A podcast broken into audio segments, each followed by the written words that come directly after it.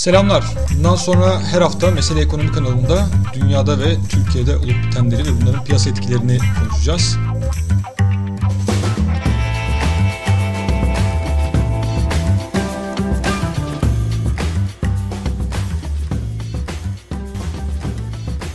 Bu hafta Türkiye ile başlayalım. Bu haftanın tartışmasız en önemli gündem maddesi belki de orta vadeli programdı. Orta vadeli program açıklandı.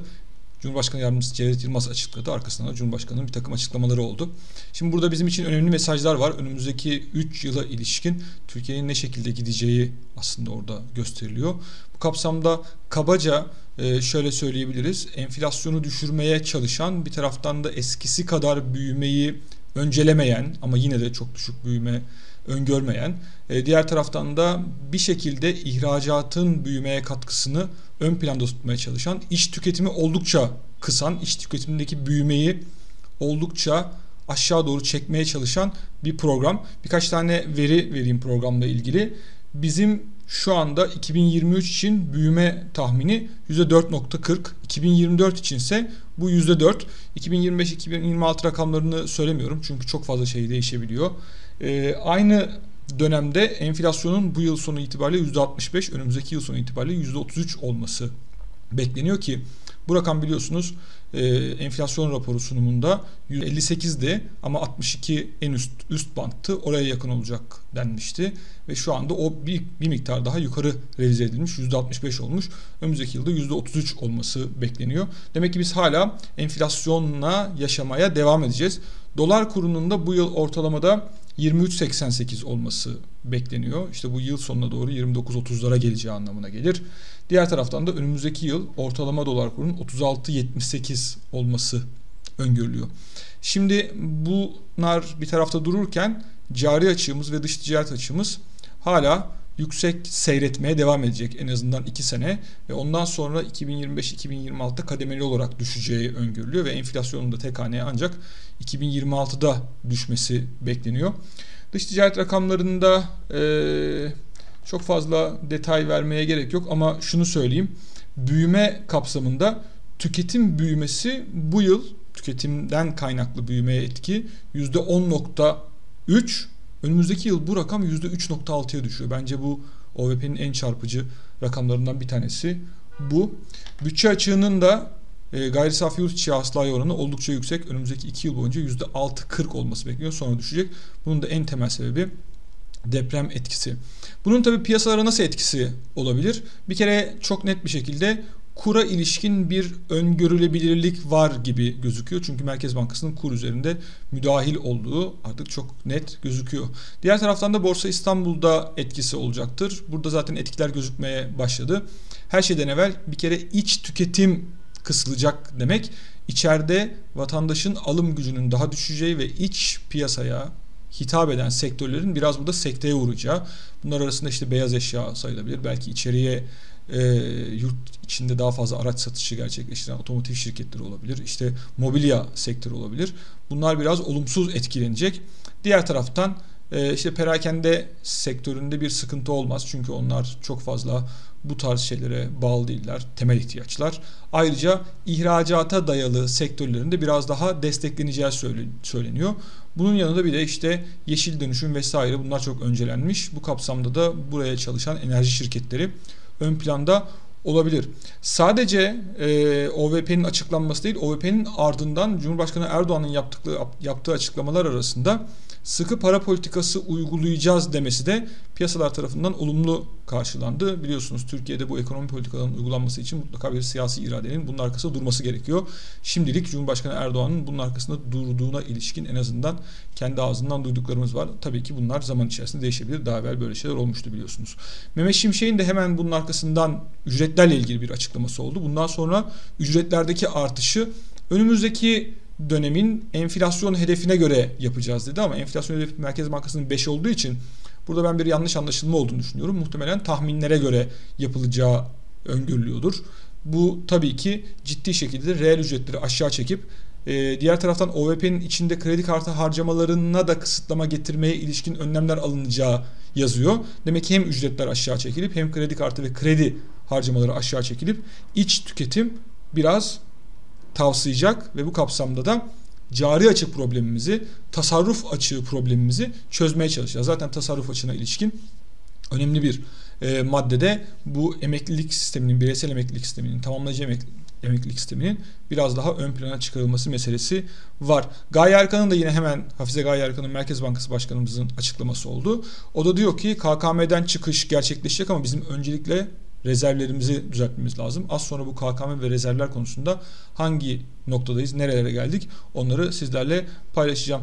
Tabii ki burada bu hafta sadece OVP değil aynı zamanda Dünya Bankası'ndan da çok önemli bir açıklama geldi. Türkiye'nin gittiği yolun doğru yol olduğu ve bu kapsamda da ortodoks politikalara dönüşten memnuniyet duyduklarını, ekonomi yönetiminin e, gidişatından olumlu e, hisler barındırdıklarını, Batı ile ilişkilerimizin düzelmesinin yine Dünya Bankası adına olumlu olduğunu, sadece olumlu anlamda değil, bir 17-18 milyar dolarlık zaten Türkiye'ye bir paket vardı. Bunun üzerine bir 17 milyar dolar daha koyup toplam 35 milyar dolar Türkiye'ye bir e, paket geliyor ve bu pakette tabii ki bir hibe değil. Bu paketin içeriği şu anda net değil ama Dünya Bankası'ndan yapılan açıklamada bunun bir kısmı e, işte deprem yaralarının sarılması için hükümete borç olarak verilecek. Bir kısmı işte yeşil dönüşüm vesaire için, bir kısmı Türkiye'de ihracatın arttırılması için. Hepsi devlete değil özel sektörde bu paketten 18 milyar dolardan para ayrılabilir. İşte bu e, Dünya Bankası'ndan gelen haber de yine bizim için olumlu ama daha sonrasında cuma akşamı dün akşam Fitch'ten bir açıklama geldi. Olumluya bir olumlu da oradan eklendi ve Fitch Türkiye'nin B olan yani yatırım yapılabilir seviyenin 5 kademe altında olan notunu aynı tuttu ama görünümünü negatiften durağına yükseltti. Bu önemli bir gelişme çünkü uzun zamandır Türkiye'ye ilişkin bir olumlu hareket görmemiştik Fitch'ten. Açıklamalarda da e, işte rezervlerdeki bir miktar artışın önemli olduğu, diğer taraftan işte ortodoks politikalara dönüşün önemli olduğu, diğer taraftan işte ekonomi politikası uygulayıcıların ekibin yine Batı tarafından olumlu karşılandığı vesaire gibi e, nedenler sıralanmış ve riskler de tabii barındırdığı söylüyor doğal olarak. Bu risklerin en önemlilerinden bir tanesi de önümüzdeki döneme ilişkin politik müdahalelerin belki yine burada risk oluşturabileceğini söylüyor. Tabii ki bunların hepsini bir arada düşündüğümüzde aslında Türkiye'nin aslında bu yabancı batı e, sermayesiyle o köprüleri atmıştık bir ara. Onlara tekrardan geri döndüğünü gösteriyor. Bunun yanında sadece bu değil. Bu hafta işte Ebebek e, halka arzı gerçekleşti. Biliyorsunuz halka arzlar çok yoğun. Bu halka arzın aslında yabancı fonlar tarafından rağbet gördüğü ve Vakıfbank ve Yapı Kredi'nin de aslında tahvil ihracında kendi ihraç talebinden daha yüksek oraya bir arz geldiğine ilişkin yani tahvile en azından talep geldiğine ilişkin öyle söyleyelim. Ee, bir haber Financial Times'ta yayınlandı. Orada da yine Türkiye'nin olumlu gidişatına atıfta bulunulmuş. Bunların hepsini bir arada düşündüğümüzde aslında önemli gelişmeler olduğunu söyleyebiliriz. Şimdi bunun yanında JP Morgan ve Fitch'in yine e, raporunda da yazıyor. 1000 puanlık, 1000 bas puanlık bir faiz arttırımı daha bekleniyor Merkez Bankası'na. Yani şu anda 25 olan Merkez Bankası faizinin 35'e çıkmasını yıl sonuna kadar 35'te de önümüzdeki yıl o şekilde kalması bekleniyor. Önümüzdeki yılın enflasyon beklentisi yıl sonu için 33 ise eğer muhtemelen 35'lik bir politika faizi yeterli olacaktır ki zaten piyasadaki faizler şu anda mevduatta 45-50'ler KKM'den dönüşte konuşuluyor. 35-40'lar normal mevduatta konuşuluyor. Kredi faizleri zaten 50-55'lerde. Dolayısıyla Türkiye artık beklenen enflasyona göre reel faiz veren bir ülke olma yolunda ilerliyor. Tabii ki bu önümüzdeki Merkez Bankası toplantısında 1-3-5 puan daha faiz arttırımı gelirse ancak temellendirilecektir. Ama faiz sabit kaldığında bunların hepsinin geri gelme ihtimali var. Ben öyle bir şey olacağını çok sanmıyorum. Dolar TL yatay biliyorsunuz burada e, 26.86 Euro ise 28.74 bu biraz hafif geri geldi ama bu euro dolar paritesinin geri gelmesinden kaynaklanıyor. Az sonra nedenini söyleyeceğim. Dolar üzerinde de biliyorsunuz işte Merkez Bankası'nın bir müdahalesi bir kontrolü var. O çok açık gözüküyor zaten. Gram altınsa 1666'dan 1656'ya geriledi. Bu haftanın kaybettirenlerinden bir tanesi gram altındı. Şimdi ben size detaylı bir şekilde Borsa İstanbul ve alt sektörlerde neler oluyor onları anlatacağım. Bu hafta Borsa İstanbul'da yükseliş var. %3.3'lük bir yükseliş var. 8325'ten kapattı. Önceki hafta 8056 idi. Ve bu seçim sonrasındaki 15 haftanın 13 haftasında yükseldiğimizi bize gösteriyor ve bu yükseliş de az buz değil e, seçimden sonra %82'lik bir artış olmuş. TL bazında %82'lik, dolar bazında ise %38. Muhtemelen dünyada bu seviyede artış gösteren başka bir finansal varlık en azından bu büyüklükte olduğunu düşünmüyorum. Ve biz şu anda 310 dolara geldik. Dolar bazında BIST 100 için konuşuyorum. Bu rakam sene başında 305 dolardı. Dolayısıyla oraları yakalamışız. Ama baktığınız zaman dolar bazında sene başından bu yana sadece %2'lik bir getiri anlamına gelir bu. Dolayısıyla o şeyin yaralarını sarıyoruz. Yani şunu söylemeye çalışıyorum. Borsa çok uçtu kaçtı dediğimiz yerde aslında yeni yıla, yılbaşına yeni gelmiş durumdayız ki aradaki ABD enflasyonunu saymıyorum bile. Onun için şu anda bu önemli eşiğin atlanmış olması kritik. Diğer taraftan yabancı sahipliğine de bakıyoruz tabii ki. Bu rakam şu anda %31.8 BIST için söylüyorum. Seçimden hemen sonra 27.5'tu. Demek ki burada 3.5 puanlık bir artış var. Önemli ama henüz yeterli değil. Çünkü buradaki toplam giriş 1.5-2 milyar dolar seviyesinde. Biraz daha hızlı girmesini önümüzdeki dönemde bekleyebiliriz. Bu atılan adımların devamı gelirse. Bu rakamı unutmayalım. 2020 Ocak'ta yabancı sahipliği Türkiye'de %65'ti.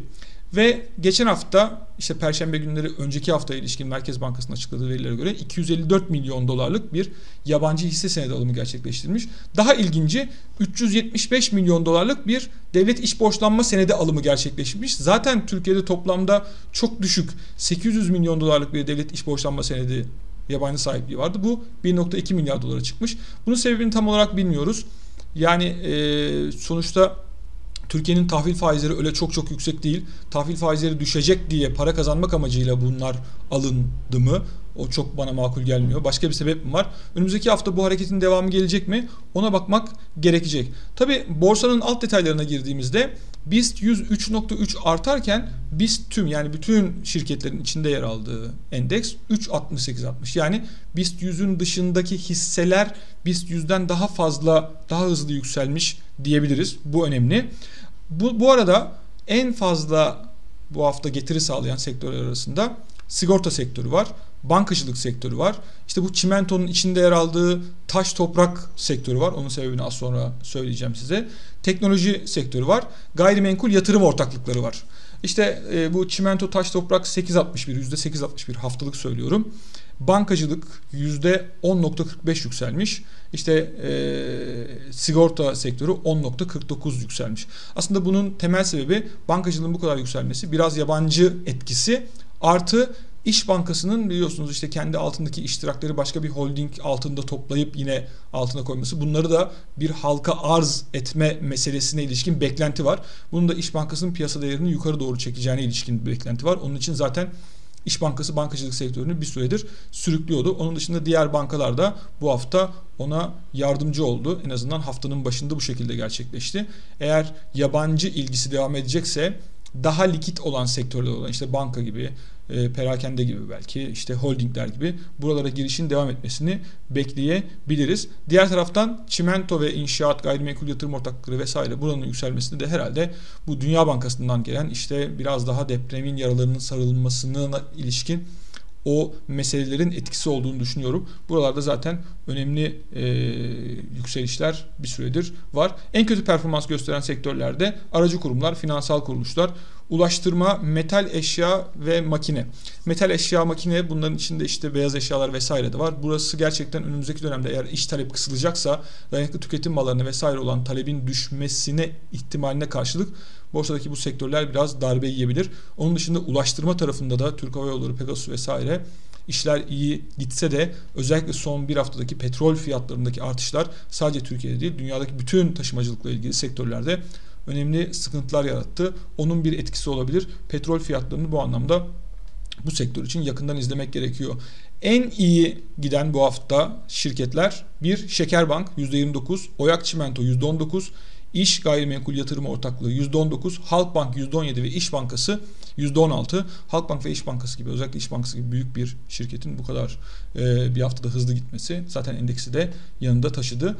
En kötü 5 BIST 100 içinde söylüyorum. Borusan %15 düşmüş. Alfa Solar %10 düşmüş. İş Menkul e, kıymet yatırım ortaklığı %9 düşmüş. E, Yayla Gıda %5. E, Smart Güneş Enerji de %5 düşmüş. Şimdi diğer taraftan bir de hacim meselesi var. Hacim de günlük ortalama 156 milyar olmuş. Daha yüksek hacimleri görmüştük. Nispeten sınırlı bir burada e, geri çekilme var diyebiliriz. Son bir ayın işlem hacmi günlük ortalama 162 milyar olduğunu unutmayalım. Aslında işlem hacmi e, piyasa yükseldikçe TL bazında baktığımız için yükselmesi gerekiyor. Belki bunlara biraz da lot bazında bakmak lazım ama şimdilik bendeki rakamlar bunlar. Diğer taraftan e, bu yabancı para mevduata ilişkin olan teveccühte de bir miktar düşme olduğunu görüyoruz. Kur korumalı mevduattan çıkış olsa da bu çıkışın en azından geçtiğimiz hafta dolara doğru gitmediğini, dövize doğru gitmediğini aslında Merkez Bankası'nın burada yapmaya çalıştığı şey biraz bu dolarizasyonu engellemek. Onun için bu kapsamda e, dolar baskılanıyor. Zaten dikkat ederseniz hep fonlarda vesaire en ön sırada gelen, en iyi performans gösteren TL enstrümanlar, dövize dayalı enstrümanlar ya da döviz biraz daha geride kalıyor. Bu aslında bilerek hane halkının dolarizasyonunun geri çekilmesi ve TL enstrümanlara yönelmesi için ikna edilmeye çalışılıyor. O kapsamda da gerçekten 760 milyon dolarlık parite etkisinden arındırdığımızda YP mevduatta bir azalış var. KKM'deki azalışsa onu da YP mevduat gibi sayabiliriz. 20.3 milyar TL ve 2 haftalık azalış düşündüğümüzde yaklaşık 60 milyar TL gibi bir rakam var ama orada hala 125 milyar dolar gibi yüksek bir rakamın KKM'de bulunduğunu not etmek lazım. Dediğim gibi zaten Hafize Gaye Erkan'da önce rezervleri yükselteceğiz ondan sonra KKM'de tamamen çıkmaya gideceğiz diyor. Dolayısıyla buraya da böyle bakmak lazım. Hakikaten de rezervlerde bir miktar yükseliş var. Brüt rezervlerin 120-121 milyar dolar seviyesine çıktığını görüyoruz. Net rezerv ise 16 milyar dolara yükseldiğini görüyoruz ki bu rakam seçim zamanında sıfırdı. Hatta eksiye gelen net rezervimiz olmuştu. Onun için buradaki gelişme zaten uluslararası piyasalar tarafından da olumlu karşılanıyor. Diğer ilginç bir gelişme de tahvil piyasamızda tahvil faizlerinin işte seçim zamanında %11-12'lere kadar geldiğini görmüştük. Şu anda bu rakam %23'lere çıkmış durumda. Hala enflasyonun bu kadar yüksek olduğu bir ülkede tahvil faizlerinin %23'ler seviyesinde olması düşük ama bu artış en azından normalleşme, rasyonelleşme meselesinin bu piyasada da görüldüğünü gösteriyor. Bu faizlerde yükselmenin nedeni de bankaların menkul kıymet tutmaya ilişkin zorunlulukları düştükçe bu menkul kıymetleri sattıkça faizlerin de arttığını görüyoruz. Diğer taraftan önemli bir gelişme ta seçimden bu yana baktığımızda 700 puanlardan 370-380 puanlara gelen CDS'i görüyoruz. Bu hafta biraz yatay gitti ama şu anda bu hızlı geri çekiliş de yine piyasaların teveccühünü gösteriyor. Diğer taraftan şöyle bakalım. Aslında CDS'ler bizim için niye önemli yatırımcı açısından? Eurobondlar için önemli. Çünkü biz biliyoruz ki bizim 5 yıllık CDS'lerimiz de ABD 5 yıllık tahvil faizlerini topladığımızda 3 aşağı 5 yukarı bizim Eurobond faizlerimize varıyoruz. Bakın şu anda ABD 5 yıllık tahvil faizinin 4.41 olduğunu görüyorum. CDS'imizin de 3.80 olduğunu görüyorum. Bunun ikisini topladığınızda zaten %8.20, 8.30 civarında bir şey yapar. Bizim 5 yıllık Eurobond faizimiz de 8.35.